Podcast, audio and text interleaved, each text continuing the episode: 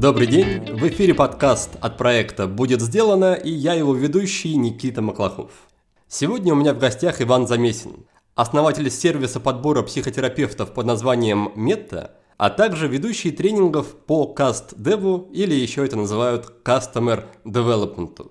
Иван учился в Бауманке на промышленного дизайнера и тогда же запустил свою студию веб-дизайна.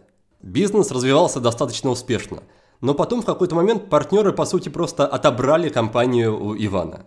После этого у Ивана появился страх предпринимательства. Он бросил институт, ушел в армию, а потом с головой погрузился в работу по найму. Устроился работать в Яндекс и там дорос до руководителя продукта.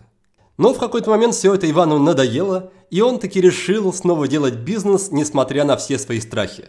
Начал посещать психотерапевта и попутно основал сервис Мета – но свой продуктовый опыт он стал передавать другим в формате тренингов по каст-деву. Вот обо всем этом мы и поговорим в сегодняшнем выпуске. Узнаем, откуда Иван берет деньги и мотивацию, если он делает бизнес не ради прибыли. Выясним, помогла ли ему психотерапия и как выбрать хорошего специалиста. Затронем тему привычек, в частности, чтения. Дело в том, что Иван умудряется читать сразу по 10 книг – и лично мне очень интересно, зачем он так делает и есть ли в этом какая-то система. Ну и, конечно, обсудим эту самую, на первый взгляд, непонятную методику CastDev. Иван расскажет, как провести интервью с потенциальными клиентами, протестировать идею будущего продукта и понять, нужен ли он вообще людям. Но я желаю вам приятного прослушивания.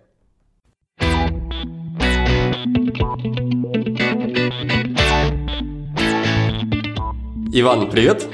Спасибо, что согласился заглянуть к нам в гости. И беседу я предлагаю начать с ужасной таблицы. Спасибо, что позвал. А почему она вызвала у тебя дикий ужас? Жуткая таблица, которую ты ведешь в Airtable. Какое-то невероятное количество записей, 1500, как будто у тебя там свой книжный магазин. Скажи, зачем оно тебе нужно? Я, я поясню для читателей. Иван собирает все книги, которые когда-то либо встречал или сам собирается в будущем прочесть в одну огроменную таблицу, которая как раз и вызвала у меня дикий ужас. Зачем? Как это выглядит вообще на практике? Скажем так, обычно люди, и я раньше тоже, ведут таблицы серии «хорошо бы что-то почитать». И зачастую это превращается в то, что люди просто никогда не читают и просто прокрастинируют таблицы, чтобы никогда ничего не прочитать. Его было бы правильно так назвать. Как я понимаю, у тебя процесс налажен, ты книги вроде как в большом количестве читаешь, но эта таблица по масштабам, мне кажется, она для меня она выглядит как нереалистичная, то есть это не нечто такое, что можно охватить за всю жизнь, на мой взгляд. Я понял. Мой механизм чтения, который для меня работает, выглядит следующим образом.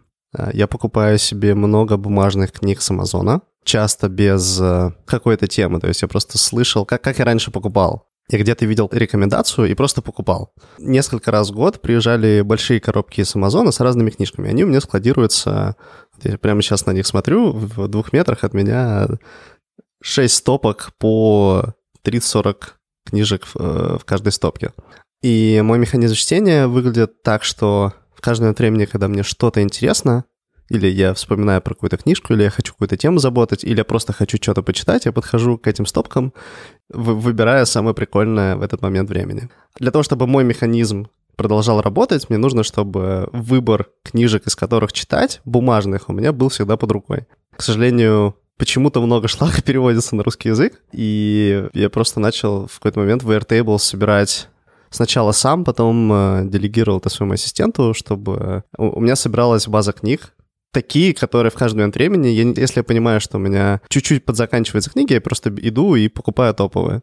Для этого э, эта база и есть. Неважно, что в ней 1700 книг, и я, я за свою жизнь там прочитаю, допустим, максимум 1000. Важно то, что в каждый момент времени я знаю, что, что покупать. Ну, получается, что покупка книг, тем более с Амазона, у тебя прямо отдельная существенная строка бюджета должна быть, да?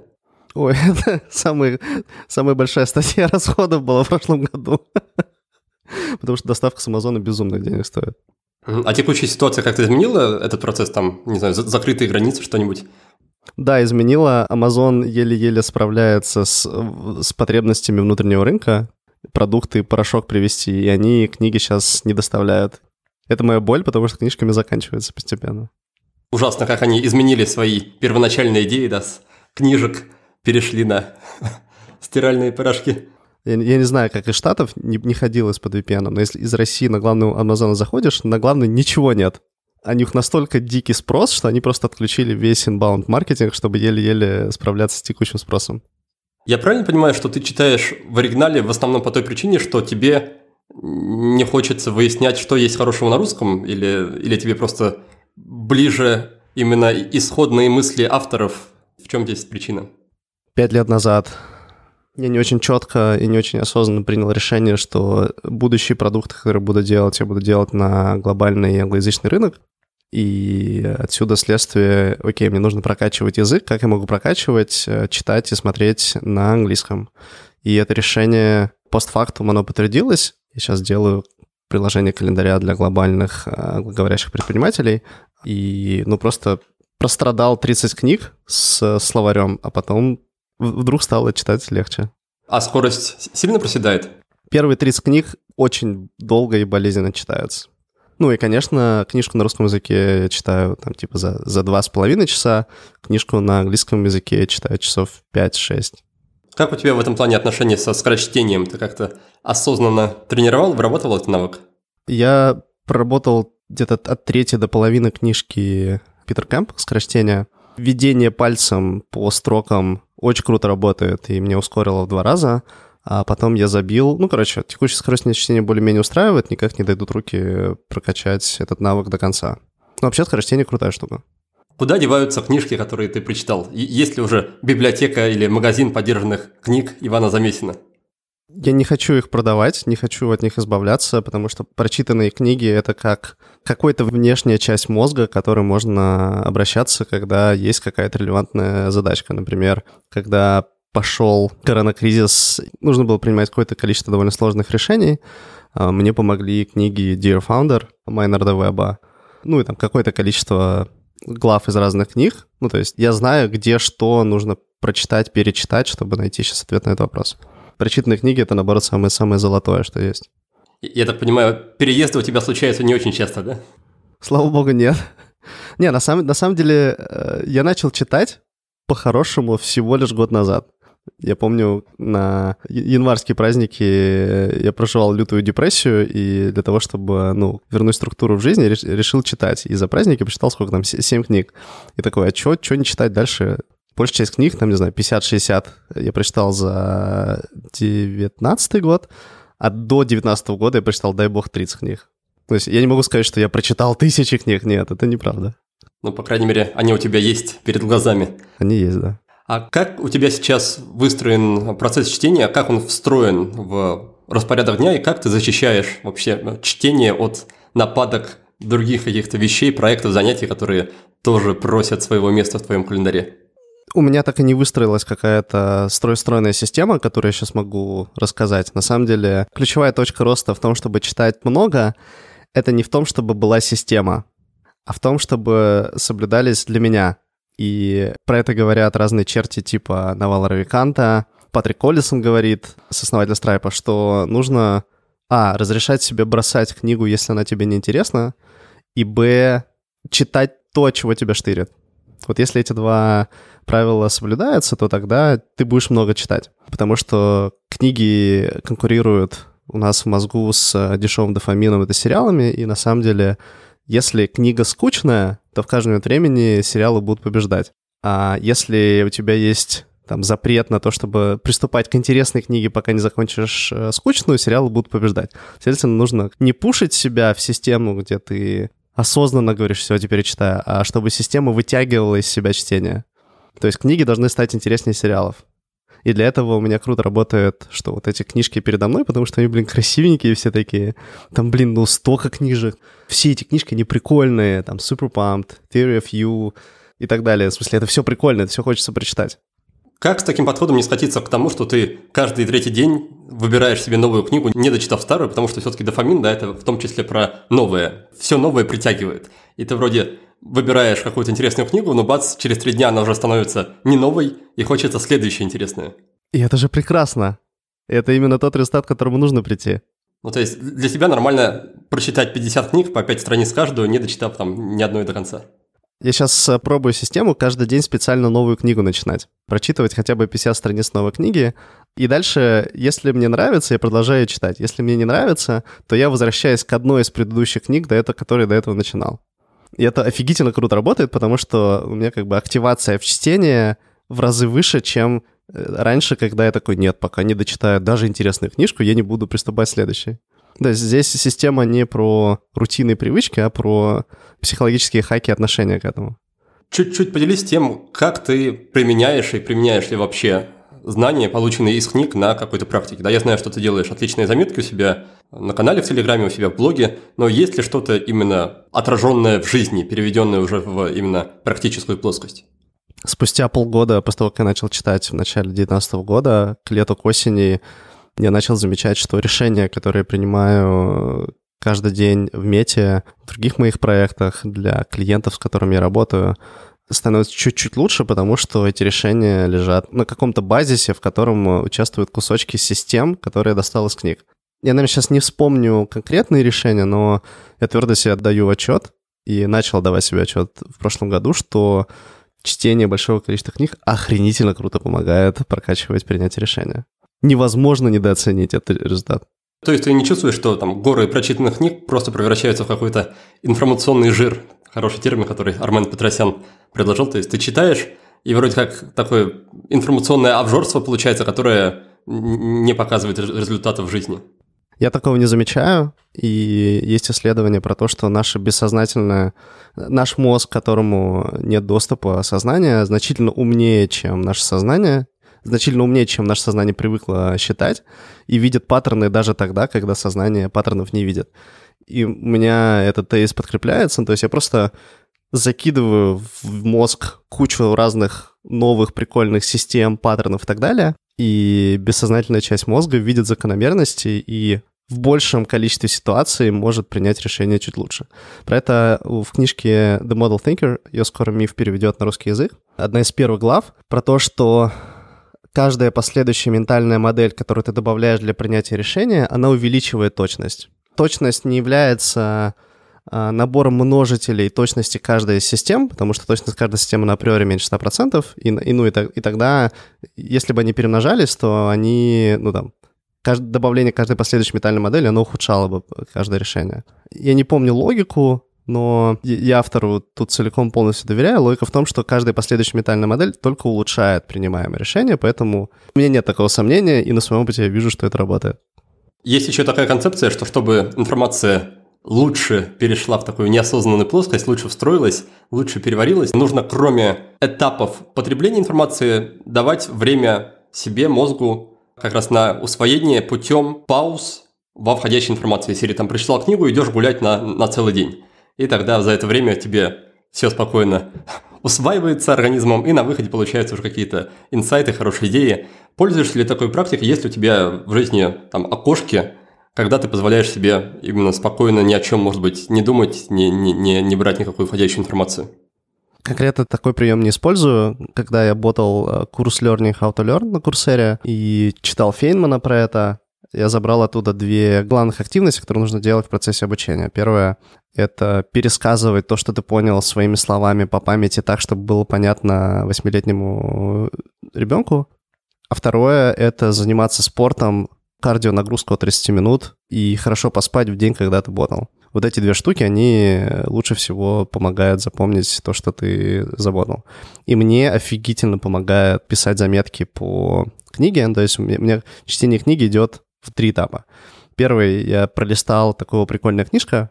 Второе, проглотил за несколько часов, помечая заметки. И тут забыл на самом деле. Когда я встречался с девушкой, я перед сном рассказывал ей основные тезисы. Вчера только пришла идея, блин, надо попробую-ка я самому себе пересказать эти тезисы. У меня только один этап наблюдения есть. Но самое крутое запоминание происходит, когда я переписываю заметки, и особенно когда перевожу с э, английского языка, вот тогда самое офигительное запоминание происходит. То есть ты уже после прочтения садишься снова за книгу, пролистываешь те моменты, которые отметил, и как-то их выписываешь, да? Да, да, и это часто происходит с периодом несколько месяцев. Хорошо, немножко закругляю эту тему. Давай если ты не против, кроме совета разрешать тебе читать новые книги и не дочитывать старые, что ты бы мог еще предложить по пунктам, какие действия, идеи, предложения, чтобы людям было проще влюбить себя в чтение? Мне какое-то время помогал книжный клуб. Я собирал группу до 15 человек, там в среднем, в котором мы выбирали книжку, которую мы читаем следующую неделю или следующие две недели, а потом созванивались и обсуждали. И вот этот процесс созвона — это как то же самое пересказывание своими словами, плюс ты слышишь то, что было ценно для других ребят, и что на что то не обратил внимания. Короче, эти созвоны, они очень круто и поднимают в кэш твоего головного мозга книжку и помогают увидеть то, что ты не увидел. Ну и в целом любые внешние структуры, которые поддерживают ритм, они полезны. В этом случае книжный клуб с какой-то мотивацией читать а, или не пропускать чтение полезен.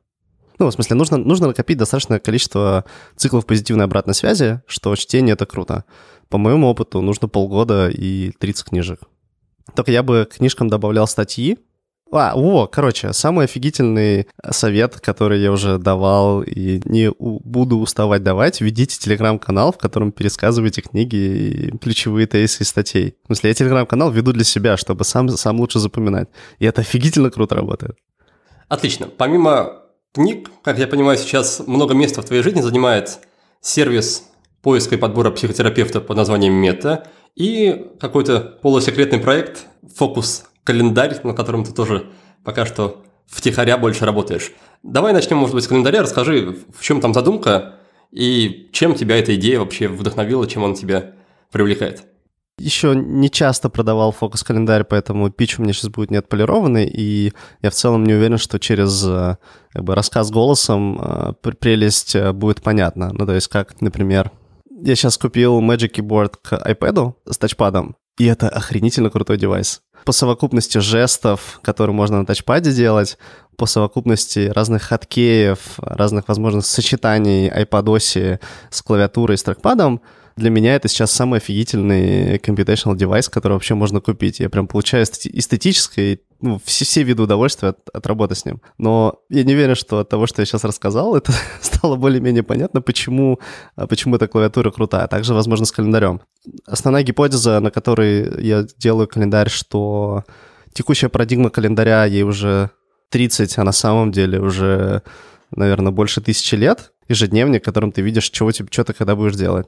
Принципы распределения времени, встреч, отношения к своему будущему, там, ближайшему, среднему и, и дальнему будущему человека, тем более у активных предпринимателей и специалистов, оно сильно поменялось. И текущая парадигма календаря, она, ну, не жизнеспособна уже скорее. Ну, в смысле, она жизнеспособна, но неудобна. И есть новый тип взаимодействия, типа быстро договориться о встрече с человеком в другой таймзоне, который сейчас календарем практически не покрывается. И человек для того, чтобы договориться о встрече с другим человеком, тратит в среднем 7 приключений контекста, из которых а, несколько обычно размазаны во времени, потому что человек прочитал почту, на следующий день ответил, а у меня слоты уже ушли, ой, выбирать другие слоты, куча дроча. И вот таких сценариев, в которых много приключений контекстов и в которых много каких-то маленьких пунктов, которые раздражают, много. И моя задача за несколько лет — все сценарии затянуть в приложение календаря так, чтобы на каждом сценарии ты хотя бы одно, два, три приключения контекста делал меньше с моим приложением календаря. Например, чувак живет в Сан-Франциско, нужно созвониться с кем-то в Лондоне. Он помнит разницу во времени между Сан-Франциско и Нью-Йорком, например, потому что у него клиент в Нью-Йорке. А разницу с Лондоном не очень хорошо помнит. Что он делает? Он заходит в Google, вбивает Zone Converter, заходит на сайт, делает на сайте ухищ... ну, там разные действия на минуту, такой, так, Короче, у меня будет 10 утра, в Барселоне будет 17. Понятно. И пишу, давай с 17 до 20 по твоему местному времени. Это куча лишних действий. И вот моя задача такие частотные сценарии, в которых много лишних приключений контекста и активности, убивать, затягивая свое приложение. Как я понял из описания на сайте, там еще будет функция помощи по отказу от нежелательных встреч. Расскажи немножко про это, в чем вообще боль и зачем ее стоит решать? Да, это боль отчасти ради избавления от которой нанимают ассистента. Эта боль особенно сильна у предпринимателей, вообще всяких ребят, которые кому-то интересны. Я привожу пример Илона Маска. Илон Маск всем интересен, все хотят э, кусочек времени и внимания Илона Маска оторвать. А у человека есть э, когнитивное искажение в том, что в моменте человек овер-оптимистик относительно своего будущего. И когда я зажму Илона Маска в углу и скажу, Илон, я, короче, придумал новые сопла для ракеты, давай-ка мы с тобой встретимся, я тебе запичу. Илон говорит, охрененная тема, давай. И он в моменте овер-оптимистик относительно своего будущего, а за день до встречи у него плотный календарь, и он такой, блин, нахрена я согласился? Я бы лучше, там, не знаю, своей дизайн-командой задизайнил новый пикап. А по факту встреча уже назначена. Я хочу... Э, мне есть гипотеза, что если поменять статус-кво инвайта с встреча будет на мы подумаем за день до, нужна нам эта встреча или нет, скорее всего, встречи не будет, то человеку будет проще отказываться от встреч за день до. Например, у меня на сегодня есть три таких инвайта, на завтра есть три таких инвайта, и сегодня вечером мне приложение календаря говорит, чувак, у тебя завтра три инвайта. Если ты на них не пойдешь, то ты сэкономишь три раза по часу, а еще ты сэкономишь три раза по полчаса переключения контекста, еще на дорогу не тратить, не будешь тратить времени. Короче, минус пять часов. Нажимаешь, и как бы встреча улетает. И это моя святая мечта, чтобы прям освобождать одной кнопкой время в календаре. И эту, эту задачу по факту решают ассистенты, потому что ты, когда хочешь встретиться с Илоном Маском, ты не можешь к нему, ему напрямую в Facebook, в Twitter написать, тебя встречает сначала ассистент. Если ты через ассистента продрался, значит, как бы фильтр неполная херня ты уже прошел. То есть, получается, приложение по умолчанию предполагает, что встреча – это зло. Да, встреча – это зло. Один из главных ресурсов предпринимателя – это, ну, uninterrupted focus time, когда ты сидишь и сфокусированно на чем-то думаешь, там, продумываешь потенциальное партнерство, детали нового продукта, продумываешь продуктовую стратегию, продумываешь, как ты будешь нанимать себе каких-то людей. А встречи — это дикое вырубание из контекста. А как же э, жизнеутверждающий фильм Дудя про долину, где ты пришел в кафе, там нашел инвестора, тут продал стартап и все, и уже все в шоколаде благодаря встречам и нетворкингу. Встречи важно. Моя задача сместить, сместить градиент с позиции «я заложник своего календаря», у меня вообще нет времени на подумать, на я хожу только на те встречи, которые мне действительно важны в то время, когда мое переключение контекста не будет стоить очень дорого. Ну, например, часто бывает, что у тебя в течение дня три встречи, но они разбивают твой календарь в течение дня с, там, с более-менее равными интервалами. И это равно, что ты не можешь, у тебя нет времени сесть и спокойно, сфокусированно поработать, потому что ты только-только переключил контекст предыдущей встречи, переключение контекста в одну сторону 25 минут, как тебе уже нужно включать контекст следующей встречи. У тебя три встречи есть, и вообще нет свободного времени подумать и поработать, хотя номинально оно, оно вроде бы должно быть.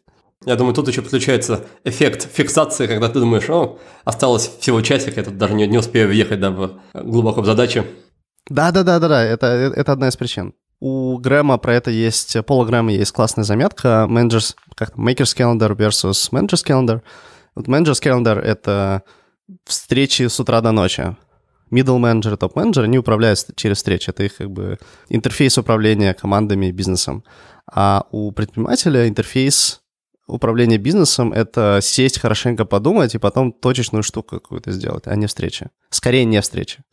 Как ты сам в своей жизни стараешься защищать свое время? Что, что отвечаешь людям, которые тебе предлагают встречи которые тебе не очень интересны, и что пишешь, когда ты понимаешь, что встреча, на которую ты согласился чуть ранее, уже перестала тебя привлекать днем позже. Просто научился, простую эвристику выработал, что если человек не заморочился и не написал адженду, про что будет встреча, то встреча с очень высокой вероятностью пройдет впустую. Если как бы чувак заморочился, хочу с тобой поговорить про вот это, вот это, вот это, мне интересно вот это, тебе может быть ценно вот это, давай встретимся то это, это, эти встречи в среднем цены. А если это нетворк ради нетворка, ой, ты классный чувак, давай попьем кофе, то это в 90% случаев, ну, фигня. Просто заставил себя отказывать людям, писать, что извини, это не укладывается в мои приоритеты, и все. Это поначалу было довольно тяжело. Как боролся с ощущением, что ты считаешь себя самым, не знаю, жестоким, или, может быть, какое-нибудь более грубое слово?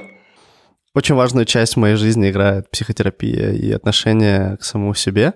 А, я начал просто трактовать это как то, что я забочусь о себе и даю себе то, что мне действительно важно, а не то, что якобы потенциально через какое-то неупущение какой-то выгоды я смогу получить.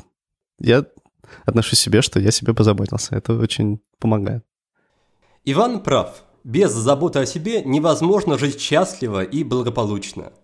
Заботиться о себе – это значит понимать свои потребности и создавать для себя комфортные условия. Отказаться от ненужных совещаний и неприятных задач, внедрить полезные привычки, переехать в классную квартиру в хорошем районе и так далее.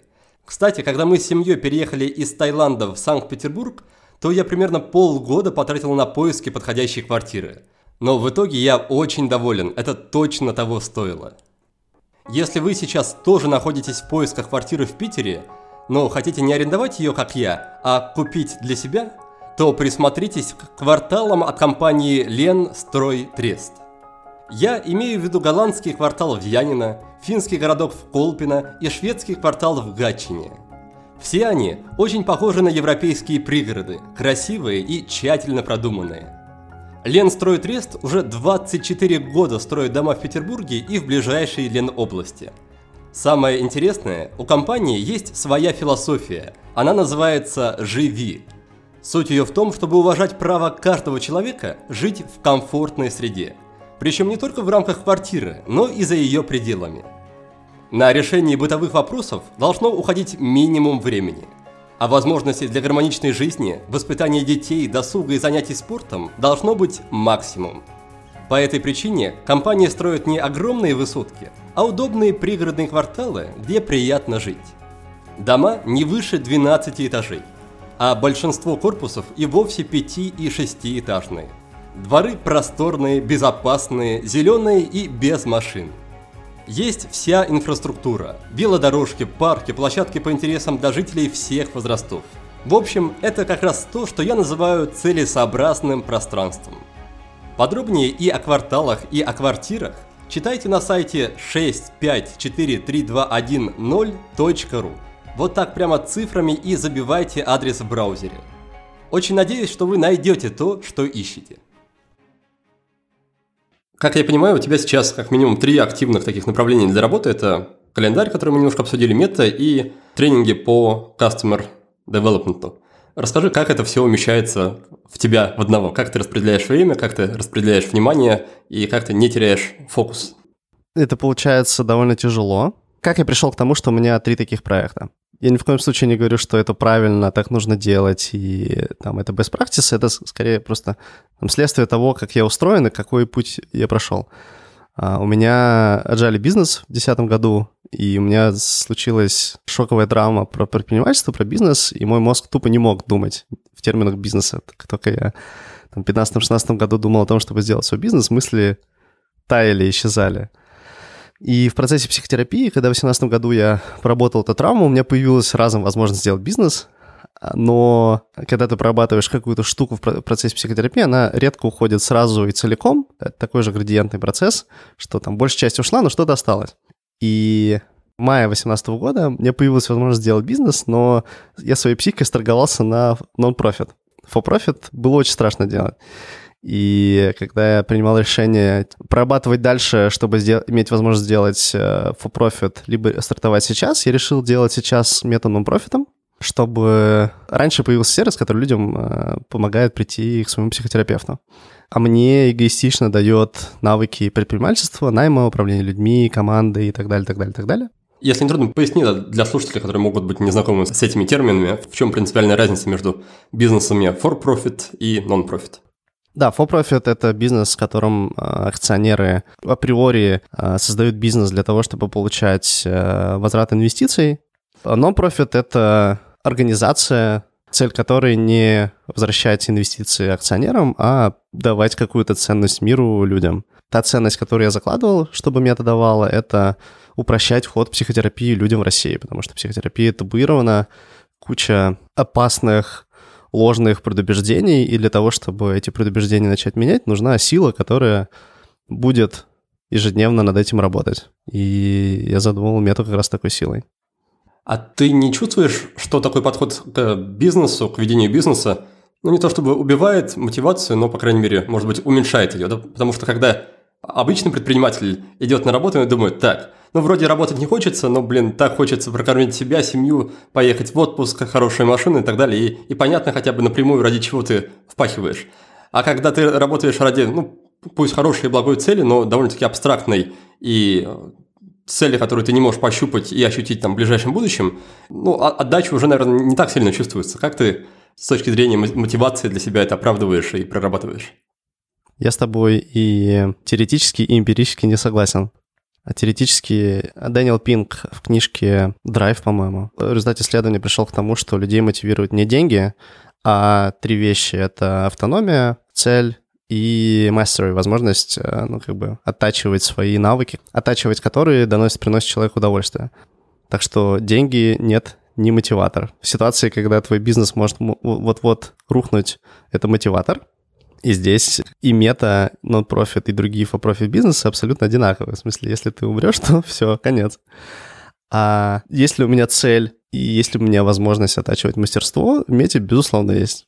Потому что мы с тобой записываем этот подкаст. Я приехал домой сразу после сессии с психотерапевтом, на которой я говорил своему психотерапевту, что мне невероятно важны наши занятия. Очень-очень благодарен, что у нас такая, есть такая возможность. Потому что я, блин, каждую сессию получаю ценность невозможно переоценить, сколько ценности психотерапия мне, мне дала и сколько она пользы мне принесла. И как бы тут у меня с целью все, все, все адекватно. Не согласен с тобой. Хорошо, я тебя немножко увел в сторону. Ты начинал рассказывать о том, как ты вмещаешь все в свою жизнь. Да, следовательно, мета не может меня кормить. Я сделал мету на деньги, которые заработал на тренингах. И тренинги сейчас продолжают быть основным источником дохода. И эти же деньги я инвестирую в приложение календаря. Да, тренинги — это не бизнес, а самозанятость. Есть термин, по-моему, это самозанятость, когда ты, как бы, по сути, просто продаешь свое время. Это не масштабируемая штука, которая не работает без тебя. Ремесло еще называют, наверное. Да, следовательно, через полтора года мне появилась возможность сделать свой профит бизнес. Я начал делать, делать приложение календаря. Приложение календаря — это технологически и интерфейсно сложная штука. И мы сейчас с командой проходим этап, когда мы собираем самые базовые вещи, типа отрисовка сетки, синхронизация событий и так далее, так далее, так далее, так далее, чтобы потом иметь возможность получать на это инвестиции. То есть у меня текущее мое состояние — это неизбежный э, переходный период структуры моей психики через э, год, полтора-два я очень надеюсь, что я приду к состоянию, что 100% моего фокуса распределены между фокус-календарем и метой. Э, распределение, наверное, будет 60 календарь, 40 мета. Ну и в целом та стратегия найма, которую в мете я изначально выбрал, это нанимать молодых ребят с очень светлыми головами и кучей энергии, она подтверждается. И получается так, что команда мета классная, она довольно автономная, и многие решения может принимать без меня, поэтому 100% фокуса в мете не необходимо. А с точки зрения какого-то внутреннего спокойствия, насколько тебе комфортно в том, что два основных твоих проекта не то, что приносят деньги, а то, что их очень активно продолжает поглощать и будет еще некоторое время так делать дальше. Это очень некомфортно. Это сжирает много энергии, генерит много тревоги и страхов. Это, безусловно, минус такой позиции. Плюс такой позиции в том, что у меня, в принципе, есть такая возможность. Я сейчас плачу, по сути, своей тревогой за иметь возможность делать, э, ну, продолжать делать и иметь на руках растущие бизнесы. Ну да, этот переходный период еще займет какое-то время. Расскажи еще немножко про твои тренинги. Многие люди в инфобизнесе, в образовательном бизнесе мечтают о том, чтобы их тренинги были, были так же востребованы, как твои. При этом такое ощущение, что для тебя это просто какой-то такой сайт-проект, чисто чтобы финансировать свои основные бизнесы, и как будто у тебя это получается просто вот так, или получилось вот так вот на раз. В, в чем секрет твоего такого необычного успеха в сфере тренингов? Погенерю гипотезы, из каких компонентов складывается текущее отношение людей к моему тренингу, но это, опять же, мои гипотезы, я ангажирован. Первое, я люблю продукт менеджмент это мой любимый задачник с классными задачками, которые я люблю порешать. Мой тренинг, он про базовые принципы мышления продукта относительно того, кто твой потенциальный клиент. А твоя, твоя аудитория на самом деле неоднородна. Есть разные сегменты. А как думать термины сегментов? А какие потребности у этих сегментов есть? А как их найти и так далее? То есть это, это тема, которая мне фундаментально интересна. Это первая гипотеза, вторая гипотеза. Мне интересно находить прикольные инсайты в результате исследований, то есть ты вначале ничего не знал, выдвинул гипотезу, пошел и узнал, что люди, оказываются, вот такие, у них вот такая потребность, или они, оказывается, вот так прикольно решают свою потребность, и ты можешь с ней конкурировать. Вторая гипотеза — это это на самом деле то же самое, то есть мне, мне нравится тема моего тренинга, она мне просто искренне увлекает. Да, первое, что меня увлекает, второе, что я просто этим давно занимаюсь и постоянно из тренинга в тренинг чуть-чуть улучшаю, чуть-чуть добавляю. И... А, еще очень важная штука, которая сработала неожиданно круто, когда в середине 2017 года я перестал работать по найму, одна из гипотез, как я могу зарабатывать, это была консалтинг. Одна из типов активности э, консультирования — это как раз исследование или там принятие каких-то больших продуктовых решений, которые подразумевают под собой исследования. И в итоге за полтора-два года консультирования у меня набралось, добавилось в голову огромное количество кейсов исследований продуктовых решений, принятых из этих исследований. Они как бы, по сути, питали, становились сырьем для этого тренинга. Это активность, которая меня дико прикалывает. Это офигительное хобби, которое у меня, слава богу, получается. Как я понимаю идею CastDev, Customer Development, это о том, чтобы создавать продукты и сервисы, которые на самом деле нужны людям, да, а не то, что нам хочется создавать, и не то, что мы думаем нужно людям. Какие в этой сфере есть типовые, наиболее, наверное, популярные частые ошибки и ловушки, ментальные иллюзии, которые совершают новички или люди с этим не знакомы? То есть какие самые частые подводные камни у людей, которые не знакомы с этими идеями, теориями? Первое, начинает что-то делать вообще не задумавшись о том, что а нужно это людям или нет, то есть просто типа делают и делают. А это первое. Второе, очень связано и похоже на первое, но когда люди еще влюбляются в то, что они делают, и такие, о, какую, какую офигительную штуку я делаю, и потом радостно вбухивают в нее десятки миллионов рублей месяцы и, не дай бог, годы своей жизни. Третье, ну, не включает голову относительно того вообще, какие рискованные, из каких рискованных предположений они исходят. То есть они могут задать себе вопрос, а нужно это людям? Поговори с ними, но другие рискованные предположения, типа, что а вообще на рынке есть деньги, что тренды на рынке восходящие, что окей, потребность есть, а мое решение, которое я придумал, решает ли оно эту потребность, а сойдется ли мне пессимистичная юнит-экономика, а, там какие-то компоненты юнит-экономики проверить. Ну, то есть там дальше идет один риск ты снял, а про другие не подумал. Ну и там идет много подвидов разных локальных э, ошибок, типа, когда ты работаешь в найме, и когда тебе проект приносит стейкхолдер в клювике, особенно когда ему э, в клювике принес его стейкхолдер, произносится стейкхолдером волшебная фраза. Ну так, ну ЦА, ЦА мы знаем, осталось продукт запилить. И это очень опасное заклинание, которое, когда стейкхолдер произносит, он надеется, что оно рассеет туман а, незнания и такой, ну все понятно, братцы, осталось просто взять и сделать, что же мы, что же мы сидим, а не бежим пилить прекрасный продукт. Но по факту это заклинание переводится на человеческий язык следующим образом. Я вообще хрен знаю, что такое сегментация. И если люди, кому это надо, я не хочу этим заниматься. Я сейчас скажу фразу и надеюсь, что эта фраза сделает так, что мы не будем просто со мной это обсуждать, и вы как-то сами это решите. Ну и таких э, маленьких галлюцинаций довольно много.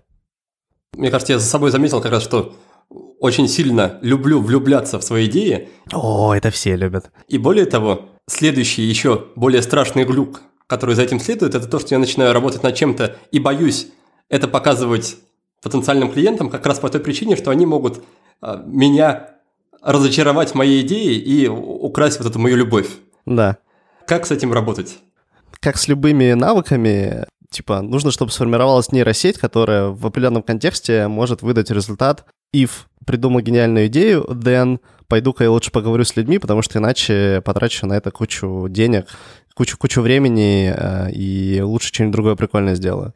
Эти нейросети формируются либо через опыт, либо через обучение, обучение через книжки и тренинги.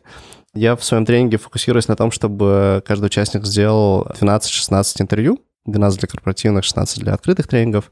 И каждый человек приходит с какой-то своей задачей, гипотеза сегмента, гипотеза продукта, и он за 12-16 интервью в большинстве случаев убивает эту гипотезу. Следовательно, начинает формироваться нейросеть, которая в следующий раз, когда человек окажется в таком же контексте, она выдаст вместо того, чтобы влюбиться и никому не рассказывать, такой, пойду-ка я лучше поговорю, а то опять, как в прошлый раз, будет, что, оказывается, это никому не надо. То есть через опыт. То есть один из лучших исходов такого рода интервью – это как раз мертвая, убитая гипотеза, да? Ну да, большая часть гипотез не подтверждается, следовательно, статус-кво не протащить фичу в продакшн, а пристрелить ее по пути проверки. Но при этом люди, с которыми мы общаемся, которых мы приглашаем на интервью, они подвержены тоже массе всяких ментальных глюков, ловушек и иллюзий. И как в этом случае отличить, насколько их слова будут расходиться или не расходиться сделан. Потому что если человек, которого я опрашиваю, будет говорить, что это гениальная идея, да, дружище, делай скорее, есть вероятность, что он за нее в будущем не захочет платить. Как не попасться на эту удочку? Ни в коем случае не нужно человеку спрашивать, а как тебе этот продукт. Когда мы проводим проблемные или be done интервью, мы изучаем текущий опыт человека, и мы решения принимаем только исходя из того, с какими сложностями в случае проблемного интервью он сталкивается сейчас, либо как он решает, какие свои потребности в случае be done интервью. Там человек не знает, как нам понравится, не знает, как нас э, бессознательно вести в заблуждение, и, соответственно, там нет точек, в которых наше бессознательно может с удовольствием пойти на поводу лжи. Так что это не проблема, когда ты идешь по э, стандартному процессу исследования. То есть идея в том, что наш продукт совершенно не важен, да, главное просто понять, что болит у конкретного человека и... Придумал гениальную фичу, пишешь гипотезу Job Story, как тебе кажется, звучит потребность этого человека, идешь к людям и спрашиваешь, у тебя есть такая потребность или нет? А вообще, если, ну, если есть, как ты ее решаешь сейчас? А что тебе важно? А как ты пришел к тому, чтобы пользоваться текущим продуктом? Между чем и чем ты сравнивал? И ты, по сути, узнаешь текущую потребность. А потом, зная текущую потребность, ты придумаешь лучшее решение, чем та изначальная идея фичи, которая тебе приходила в голову. Ну, получается, что идеи сами по себе, да, в отрыве от людей, они не, не то, что ничего не стоят, они скорее, как, как говорил Лебедев, наоборот, отнимают деньги по умолчанию, да? Ну, они э, задают тебе изначальный вектор, где копать, но практически никогда не являются сразу финальной, конечной версией того, что на самом деле нужно людям. Расскажи, как у тебя этот процесс происходил на примере сервиса Меты, какая была изначальная гипотеза и насколько она преобразилась вот спустя все это время, сколько вы работаете над продуктом? Мы довольно много решений, как правильно, так и неправильных принимали. Самые большие следующие. Первое, мы думали, что людям нужен сервис подбора психотерапевтов, и что тот сервис подбора психотерапевтов, который мы делаем, что мы можем довольно быстро расти по выручке, там хотя бы до там, больше одного миллиона рублей, скажем так. Это оказалось ошибкой, потому что люди, которые сейчас ищут себе психотерапевта, они ищут его не в интернете, они не идут в Яндекс, Google, не вбивают там психолог, психотерапевт Москва Таганская. Они лезут в переписку с другом, подругой, который им когда-то советовал своего психотерапевта, открывают переписку и пять минут скроллят на месяцы вперед, потому что спросить страшно точки, в которой мета может строиться, нет, потому что в этом, в этом пути нет места, где ты можешь показать рекламу. Это первая ошибка. Второй нюанс, который, важный нюанс, что люди, которые ищут себе психотерапевта, их очень-очень-очень-очень-очень-очень невероятно мало в сравнении с теми, кому психотерапевт, психолог, как люди называют, нужен, но они еще не решились, что им нужен психотерапевт. То есть человек называет свою проблему депрессией, эмоционального выгорания, парень находится в токсичных отношениях и не понимает, как их закончить, или там отношения закончились, и он там невероятно болен уже длительное время. И люди слышали про психолога, но они не мачат, что психолог им может помочь. И это основная проблема, которую нужно решать. И ее нужно решать не столько сервисом подбора психотерапевта. Сервис подбора психотерапевта — это самый последний этап воронки. А первый этап воронки — это вот смотри, в каких ситуациях, каким людям психотерапия помогла, и вот почему она помогла. И здесь не столько сервис, сколько медиа. Ну, я задумал мету как сервис подбора психотерапевтов, который тебя подбирает, и медиа, которые объясняют людям три кейса работы психотерапии. Потому что мы знаем из исследований, что люди, которые дошли до психотерапевта, они в среднем знали три кейса. Следовательно, задача меты, миссия меты — рассказывать людям, рассказывать определенным сегментам минимум три кейса работы психотерапии, чтобы они решались, если им нужно, конечно, и находили своего психотерапевта. Важное знание, которое все меняет. Ты описал пример того, как люди обычно ищут терапевтов. И, мне кажется, я в этом плане идеально, идеально подхожу в этот типичный пример, потому что я как раз искал терапевта через знакомого и нашел там, ну, скажем так, э, нашел человека, с которым я смог комфортно работать со второго или третьего раза. И в этом плане у меня внутренние такие ассоциации, что есть вот сервис какой-то большой, это как будто такой большой магазин, и он такой немножко, не то что анонимный, но вот нет какого-то человеческого тепла. А есть вот более-менее знакомый человек, и у него есть, соответственно, терапевт, который ему подошел, и тут уже чувствуется, что есть какая-то заранее эмоциональная, эмоциональная связь и с другом, и, соответственно, мы переносим ее на терапевта. У вас есть идеи, как это обойти и как сделать так, чтобы сервис тоже вызывал какие-то эмоциональные связи у людей? Мы знаем, что профили психотерапевтов, в которых есть видео, конвертят э, в разы лучше, чем профили психотерапевтов без видео. Ну да, мы, безусловно, хотим над этим работать. У нас, к сожалению, немного денег, и у нас как бы ресурсы довольно быстро двигаться ограничены. Я сейчас думаю, еще не решился это делать. Возможно, я предложу людям пожертвовать деньги мете, чтобы мета быстрее выросла и быстрее начала решать свою миссию. Не знаю, получится или не получится. Если получится, то как бы супер, мы сможем прийти к этому быстрее. Но в любом случае мы, наверное, в ближайшие три месяца а, выкатим сайт, в котором больше процент людей из тех, кто начинает подбирать себе психотерапевта, получат его, потому что сейчас у нас не очень удобный интерфейс выбора тем, с которых ты хочешь работать, и там выбора метро и так далее. А потом мы займемся тем, чтобы профиль психотерапевта, на который ты смотришь, был понятным, релевантным для тебя и твоей ситуации. А, будем делать хорошие фотки, и Б, будем делать э, классные видео, так, чтобы ты смотришь на видео и такой, да, возможно, я смогу этому человеку довериться. Ты правильную штуку говоришь, это сложная задача, мы будем ее решать. В начале беседы ты говорил о том, что тема терапии в России под негласным табу. С чем, по-твоему, это связано? Какие у людей представления о терапии, что их в этом плане отталкивает и пугает? Я не исследовал детально, у меня нет точного ответа на вопрос, а, я выскажу гипотезу. Первая гипотеза, что у нас сформирован образ а, психиатрической клиники человека, замотанного смирительную рубашку и есть ошибочная ассоциация, что психолог — это почти как психиатр, который тебя будет седатировать, и ты будешь овощем пускать слюни. Это первое. Второе. В целом Советский Союз воспитывал людей, которые сами должны решать свои проблемы. Когда мы приходили домой с тройкой, с двойкой, нас э, родители не сажали перед собой, не спрашивали, как ты себя чувствуешь, как я могу тебе помочь. Они говорили, горох там, угол там, давай, отрабатывай вся система в среднем э, посылала месседж «сам справляйся с своими проблемами». Когда человек сталкивается с психологической проблемой, он не может сам ее исправить по большинстве случаев, потому что он как бы является частью этой системы. Система не может менять саму себя, оставаясь, оставаясь частью системы. И в итоге там происходит замкнутый круг, что нужна помощь, но за помощью не могу обратиться, потому что это равно, что я фундаментально не справился. Как бы у меня был месседж «справляйся сам», а тут я фундаментально не справился. И люди в итоге идут в психотерапию только когда уже идет максимально жесткая хрень какая-то происходит, когда люди не могут выйти из дома, когда с кровати не могут встать, когда бесконечные панические атаки. И то, когда это начинает происходить, там есть получасовое окошко, в течение которого, если человек не находит себе психотерапевта, у него симптомы ослабевают, и он говорит, а, ладно, не сильно уж и болит. Много, много проблем. Частый отклик, который я встречаю на, на идею начать посещать регулярно терапевта или психолога, это то, что у меня есть там друг или подруга, есть бутылка какого-то любимого алкогольного напитка, и вот вечера за, за бутылкой и за другом он не хуже любого терапевта, любого психолога по эффекту. Есть ли тебе что-то на этот счет возразить? Да, алкоголь – это наш э, один из главных конкурентов, к сожалению. Читаешь ли ты, что такие беседы с друзьями там, могут оказать или не могут оказать какой-то вспомогательный терапевтический эффект? И какая причина может или должна переубедить людей, что на самом деле беседа с друзьями там, не улучшает, не помогает, а может быть даже, наоборот, усугубляет ситуацию в их жизни? Нет, конечно, беседа с друзьями с алкоголем и без алкоголя не может помочь. Беседа с друзьями и алкоголем, они могут принести какой-то краткосрочный релиф, расслабление, потому что пока ты проговариваешь свои эмоции, плюс э, седатируя нервную систему, довольно быстро чувствуешь, что там, внутреннее напряжение, которое вызвано какими-то сломанными информационными процессами, оно ослабевает.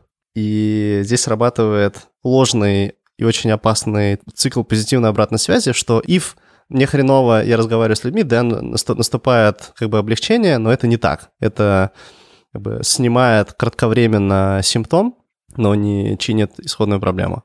В своем опыте психотерапии мне еще нет ответа на вопрос, как очень эффективно доносить до людей, что привычные способы справляться с психологическими проблемами не работают.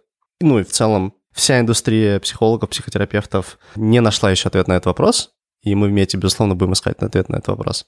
Но что я знаю в своем опыте психотерапии, я довольно поломанный чувак, к сожалению, и за 4 года психотерапии 99% прогресса и улучшений в моей жизни, они были связаны не с тем, что я мог сам с собой сделать или из общения с друзьями сделать. А это были очень сложные, в подавляющем большинстве случаев, непредсказуемые и непонятные простому человеку способы найти какую-то сломанную внутри психики в мозгу хрень, ее промыть, исправить, ставить на место, и после этого заработает. Ну, наша бессознательная часть мозга и та часть психики, которой мы не можем получить доступ фокусом внимания, она во много-много-много-много раз сильнее, чем наше сознание, к сожалению. И установки, которые там живут, они во много раз сильнее определяют наше поведение, нашу жизнь, чем мы привыкли думать. Помоги мне разобраться тогда, пожалуйста, и это уже вопрос такой из, исходит из личных болей. Я совершенно поддерживаю тезис, что наша неосознанная часть, наша бессознательная гораздо сильнее, чем сознательная. И та проблема, которая у меня возникает в терапии, это то, что когда мы затрагиваем какую-то, ну, скажем так, больную для меня тему, у меня вот как раз неосознанно включается такое мощное сопротивление, что как бы я, может быть, на сознательном уровне не хотел это сопротивление преодолеть, там уже все бесполезно, двери закрыты. Как ты в своей практике, в своей работе с терапевтом, как ты с этим справляешься? Я с таким сталкивался в первые полтора года моей психотерапии. У меня в 2010 году отжали бизнес через угрозу физического насилия, и первые полтора года, когда мы с психотерапевтом работали, и Женя Зингер, мой психотерапевт, предлагал мне, давай попробуем разобраться. Мне становилось настолько страшно, что я прям фактически чуть не сбегал из кабинета, лютая паника поднималась. И это защитный механизм. Защитный механизм психики просто тупо не пускать в место, где какие-то непереносимые эмоциональные воспоминания есть, до тех пор, пока не будет какого-то внутреннего ресурса у психики переработать это. Не пускает, потому что не нужно пока что пускать. И что мой психотерапевт делал? По сути, есть саркофаг, который скрывает э, какую-то лютую эмоциональную жесть, и он полтора года маленьким хирургическим молоточком постепенно этот саркофаг бетонный разбивал. А потом э, мне очень повезло, и я осенью начал, осенью 17 года, когда как раз, ну, прошли полтора года, я начал э, интервьюировать людей про то, как они нашли, нашли своего психотерапевта.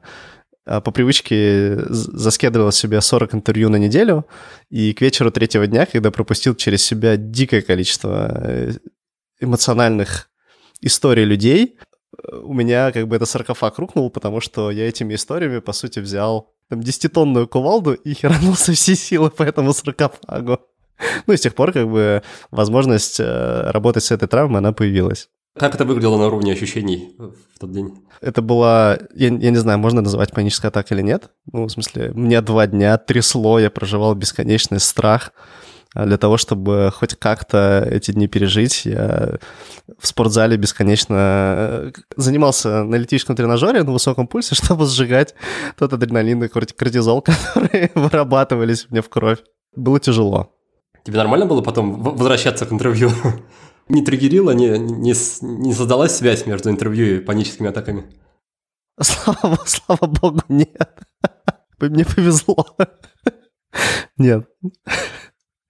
Да, мне кажется, я тебя увел с какой-то мысли. Пожалуйста, продолжай.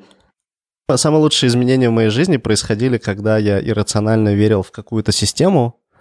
Я провожу тренинг для всех, который называется «Как думать и действовать, когда ни хрена не понятно, ничего не получается, кажется, не получится». И основные тезисы этого тренинга в том, что наши бессознательные в разы умнее и сильнее, чем мы привыкли думать, что наши привычные способы себя менять через поставил цель, пошел по этой цели, поменял, не работают. Потому что есть э, бессознательные установки, которые поддерживают текущую систему в том виде, в котором она сформировалась и продолжает работать.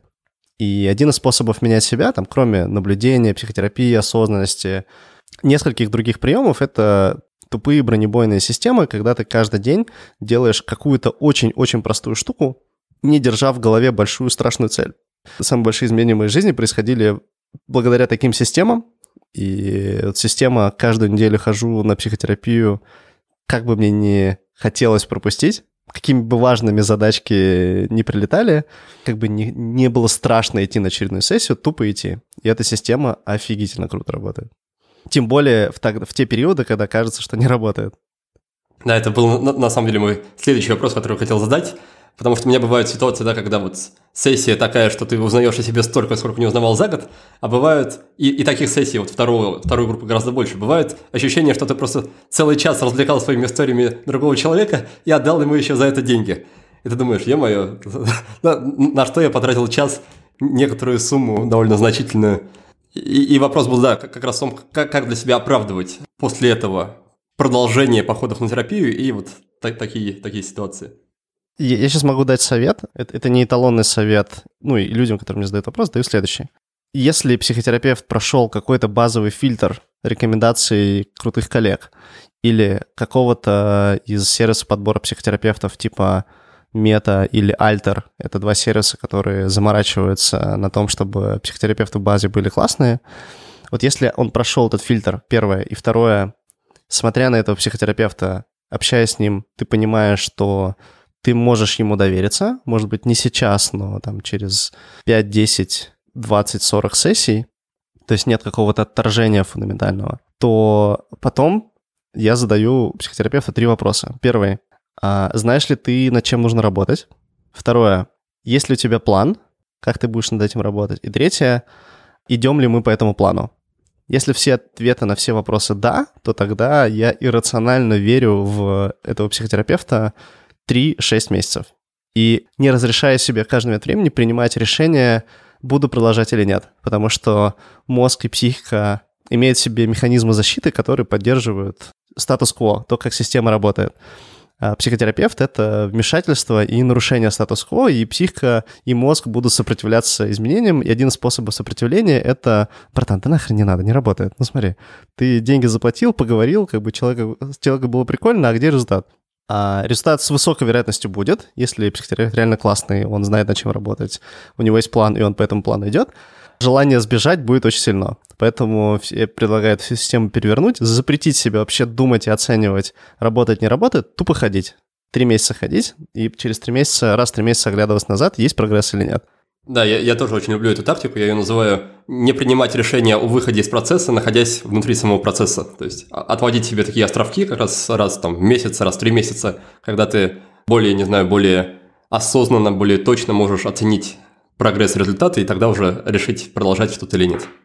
А какие еще примеры таких простых бронебойных систем были или есть до сих пор в твоей жизни? Ну, систем было много. Сейчас э, живы, а, психотерапия, б, э, регулярно вести канал. Это система, которая вытягивает из меня регулярное чтение как статей, так и книг. Третье, э, у меня была долго активная система про спорт.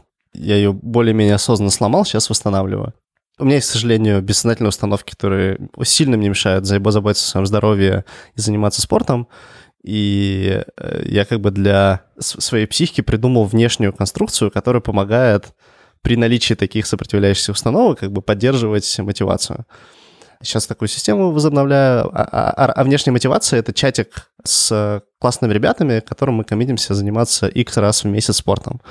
Занимаемся, если не занимаемся, звоним друг другу, записываем голосовые сообщения, типа, чувак, ты можешь, давай, я в тебя верю, всего лишь там 20 раз отжаться, давай. Что еще? Ну, были системы по прививанию навыков, тоже через такой же чатик, тоже очень круто работали. Мы раз в месяц, раз в два месяца выбирали новый навык, который мы всем чатикам прививаем. И там офигительно круто сработало прививать э, навык хотспа. Это способность действовать, несмотря на давление социума, как реальное, так и вымышленное в твоей голове. Это ну, смелость. Ну, еще у меня есть э, система, это сейчас э, последние недели.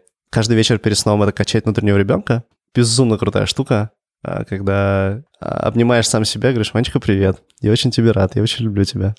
Я просто люблю себя за то, что ты есть, ты самый классный. Ну, то есть, как будто ты сам себе родитель, даешь очень много любви и спрашиваешь, а что ты хочешь? что завтра прикольного ты хочешь сделать? Спрашиваешь, и если есть внутренняя эмоциональная реакция, типа, давай покатаемся на мотоцикле. Да, давай. Если есть сильная эмоциональная реакция, надо идти и делать. Про это подробнее расскажу, потому что для меня это лично тоже очень актуально. Что ты еще делаешь, кроме покатушек на мотоцикле? Что, что тебе позволяет э, развлечь внутреннего маленького Ивана? Мне эти штуки получаются очень тяжело и с боем, но однозначно это мотоциклы. У меня два мотоцикла, ну, то есть это, в, в этом очень много энергии и удовольствия.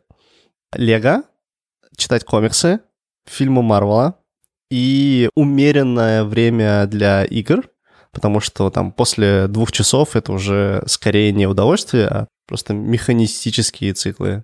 Я по себе и по ну, некоторым другим людям в том числе замечаю, что многие вещи, которые кажутся потенциальным развлечением хорошим для внутреннего ребенка, по факту стоят в себе такой огромный зависимый генный потенциал, то есть могут вызвать зависимость сильную, например, как те же компьютерные игры. Как, как ты не, допускаешь, как ты сам с этим работаешь, контролируешь, чтобы увлечение компьютерными играми не притекало в что-то большое и сложно преодолимое?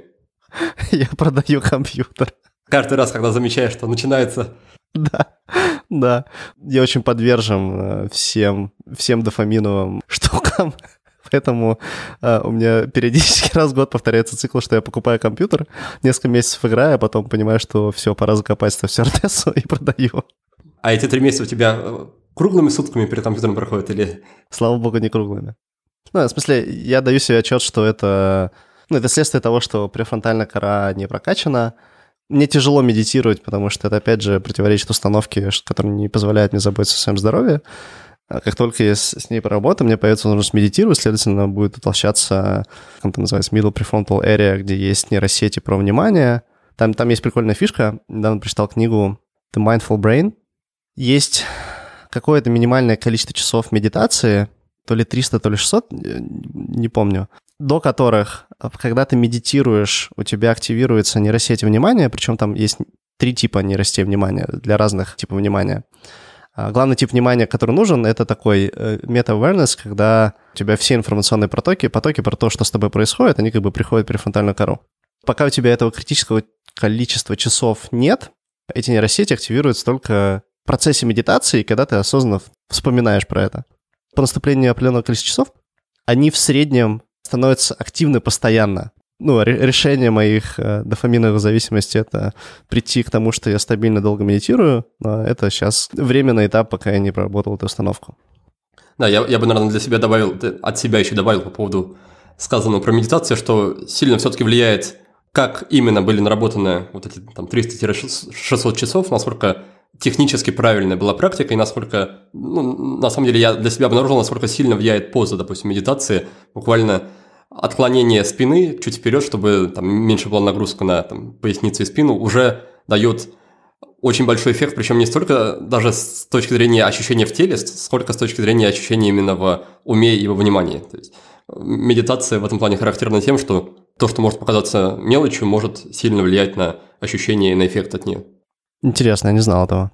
Да, я, я это рассказываю, потому, потому что меня тоже беспокоит тот факт, условно, что у меня есть там тысяча непрерывных дней медитации в Insight Timer, но я не чувствую, что я стал э, близок к, к не знаю, по уровню просветления к монахам или каким-то таким ребятам, которые явно умеют медитировать. А не так давно у нас был в гостях Артем Овечкин, и в числе прочего мы с ним тоже говорили про терапию, и у него одна из идей была такая, что есть смысл периодически, раз там в полгода, может быть, год, или менять терапевта, то есть начинать работать с новым человеком, или работать параллельно с несколькими. Из-за того, что вроде как накапливается тоже там у терапевта такой набор когнитивных искажений, он может быть там взгляд становится замыленным как-то, и эффект потихоньку пропадает. Да я, я могу ошибаться в том, как это объяснял Артем, но вроде идея была такая. Как ты к этому относишься? Насколько долго стоит оставаться в контакте с одним и тем же человеком терапии?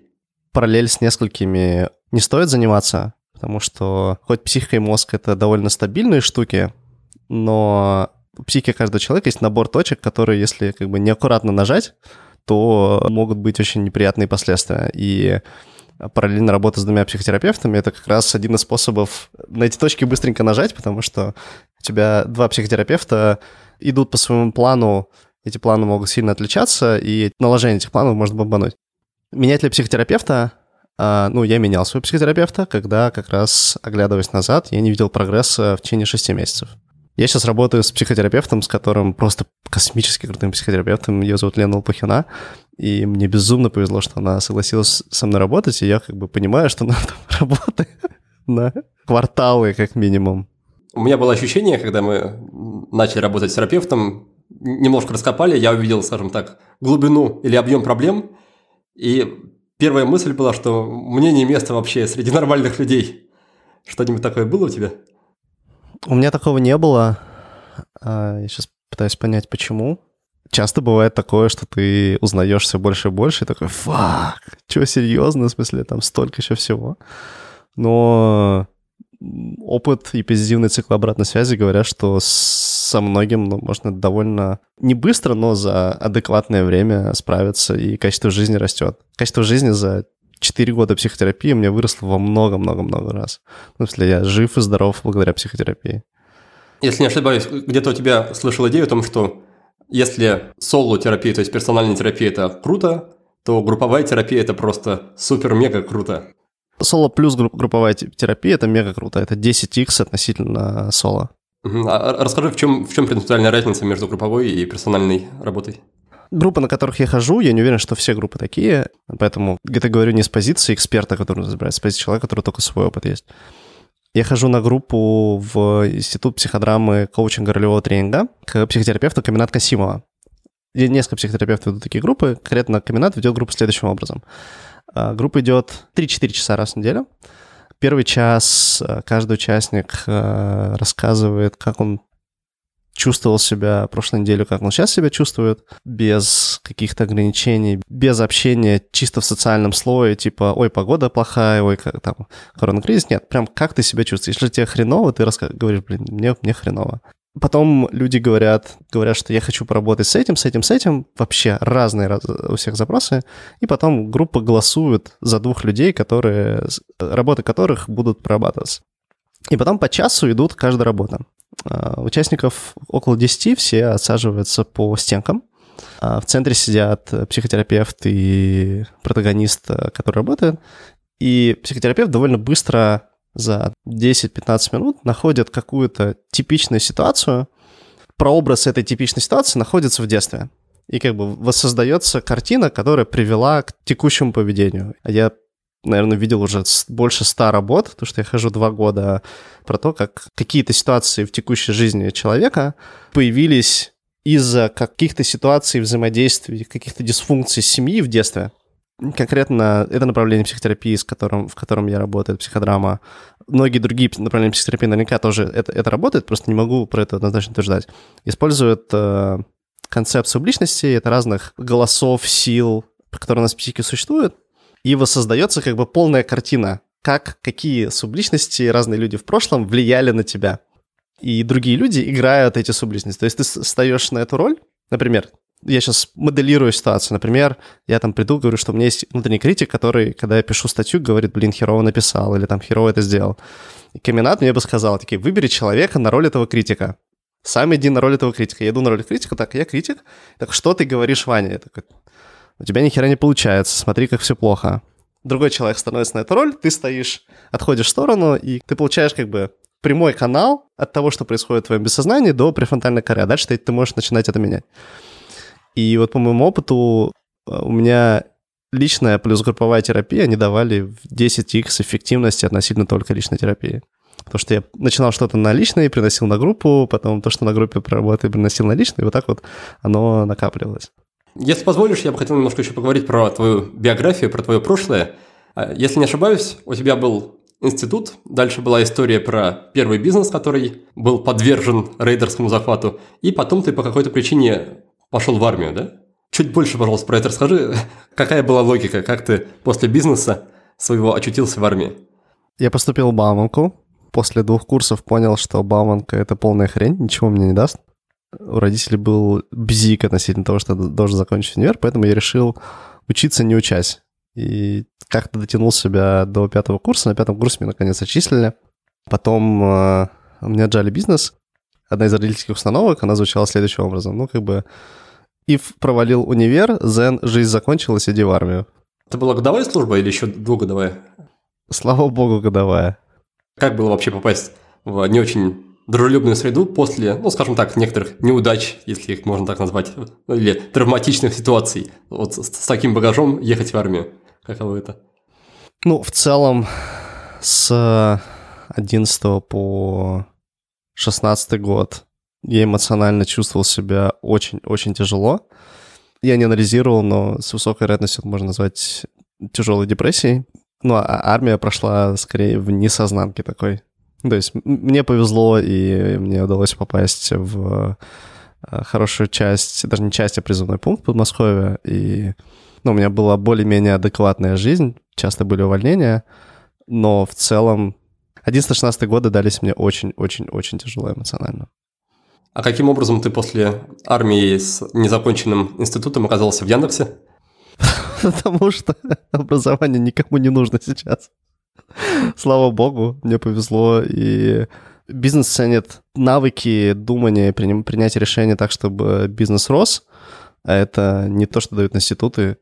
Я не знаю, как сейчас, возможно, сильно поменялось, что крайне маловероятно, скорее всего, только ухудшилось, но слава богу, когда меня нанимали, никто не спросил про образование. И вообще, когда я нанимал продуктов за последние 4 года, я много продуктов нанял, я ни разу ни у кого не спросил про образование. И ни разу, чтобы кто-то когда-то принимал образование в расчет. Кроме физтеха. Физтех — это золотой стандарт. Пару слов еще расскажи о том, как складывалась жизнь уже после того, как ты попал в Яндекс. Краткая история такая, что с 12 по 17 годы я работал в Яндексе, дико впахивал, как не в себя. Так получалось, что я довольно быстро рос по карьере, это было классно но социальной жизни у меня практически не было. И, но в целом, как бы это время ощущалось как очень, очень тяжелое такое существование, скорее. Я очень много пил, к сожалению. Каждые выходные это было пиво, вино и компьютерные игры. Пока я, слава богу, в 2015 году не понял, что это неадекватно, ненормально, это нужно заканчивать, и, ну, по пошел к тому, чтобы искать психотерапевта. Но до 2015 года это было тяжело. Что было для тебя точкой кипения? Потому что я думаю, что есть люди, для которых такой образ жизни, работа в будни и на выходных такой немножко обезьяний отдых, это, это норма и не вызывает каких-то подозрений о собственной нормальности. Работа в будни, обезьяний отдых, типа сериалы, э, может быть даже нормально. То есть, типа, нашему мозгу нужно выключать нейросети сфокусированного внимания и там что-то во что-то тупить, это нормально. Для меня сильным триггером стало то, что я не контролирую тебя к алкоголю. То есть я, я ехал домой, не мог в пятницу, не мог не заехать в магазин, и это меня испугало. Хорошо, и тогда закругляю уже немножко эту тему. Можешь, пожалуйста, сравнить вот точку А, с которой ты пришел в психотерапию, с которой ты, например, пришел в активное изучение книг, если это там плюс-минус совпадали по временному интервалу, и точку Б, на которой ты есть сейчас. Какие внутренние или внешние трансформации произошли за это время? Трансформаций произошло очень много, и они очень сильные. Я сбросил вес с 85 килограмм до 70, привел себя в более-менее нормальную физическую форму. В 2018 году я бросил пить, слава богу. Мне получилось избавиться от проблемы, которая приводила к зависимости. У меня появилась возможность любить что до 18 года мне казалось, что все, типа, любимой жизни больше не будет. У меня два раза полностью поменялся круг общения. И каждый раз, когда старые люди, которых я называл друзьями, уходили, я очень сильно радовался, потому что как бы токсичность и сломанность э, этих, этих отношений, она ну, тоже заканчивалась, это было очень классно, очень, очень хороший эффект оказывал. Для меня есть возможность сделать бизнес, раньше ее не было. А у меня есть возможность радоваться и чувствовать себя хорошо. Субъективное качество жизни выросло во много-много раз, практически там типа с единицы двух до там семерки-восьмерки. Я решаю прикольные задачки. У меня классные ребята меня окружают в тех проектах, в которых я работаю. Ну, в общем, все, все здорово. А что ты делаешь, чтобы облегчить или, как правильно, облегчить течение депрессии, когда ты понимаешь, что вот-вот она накатит? Ой, там прикольная штука оказалась. Ну, механизм следующий. Каждый раз, когда происходит какая-то непонятная хрень, я приношу психотерапевту, говорю, смотри, какая хрень, давай разберемся. За, за последние несколько месяцев мы с психотерапевтом разбирали, разбирали и выяснили примерно следующую конструкцию, что есть что-то, что эту депрессию вызывает, ну, это какое-то очень тяжелое состояние, я не уверен, что его правильно называть депрессией, я его называю депрессией. Это какое-то очень тяжелое состояние, в котором я практически не могу функционировать такое тяжелое, гнетущее ощущение безысходности и бессмысленности. И гипотеза, которая сработала, мне психотерапевт высказал гипотезу, что, возможно, субличность маленького ребенка, который во мне живет, она... То есть я качаю внутреннего ребенка, но в такие дни, когда наступает такая хрень, я забываю вообще об этом. То есть у меня возможность и потребность качать внутренний ребенка находится в другой вселенной, в которой я даже не думаю о том, что такое возможно, и не забываю, то есть не делаю это в такие дни.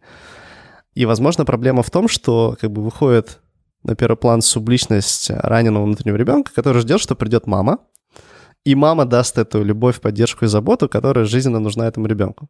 А я не мама, ну, соответственно, этот ранний ребенок не видит во мне того человека, который на самом деле может помочь облегчить это страдание и вывести это страдание. И гипотеза сказать следующее, что насильно себе напоминать в такие дни, что нужно качать внутреннего ребенка, но говорить как бы специальное заклинание. Суть заклинания в следующем, что, может быть, ты ждешь маму, но смотри, типа, мне 33 года, за 33 года мама ни разу не пришла в таких ситуациях. Но есть я, я взрослый, умный, сильный, и ты мне очень важен и дорог, я хочу о тебе заботиться, пожалуйста, дай мне возможность о тебе заботиться. И эта штука очень круто сработала. То есть, когда меня начинает затапливать, я это называю затапливание, и почему-то отступает.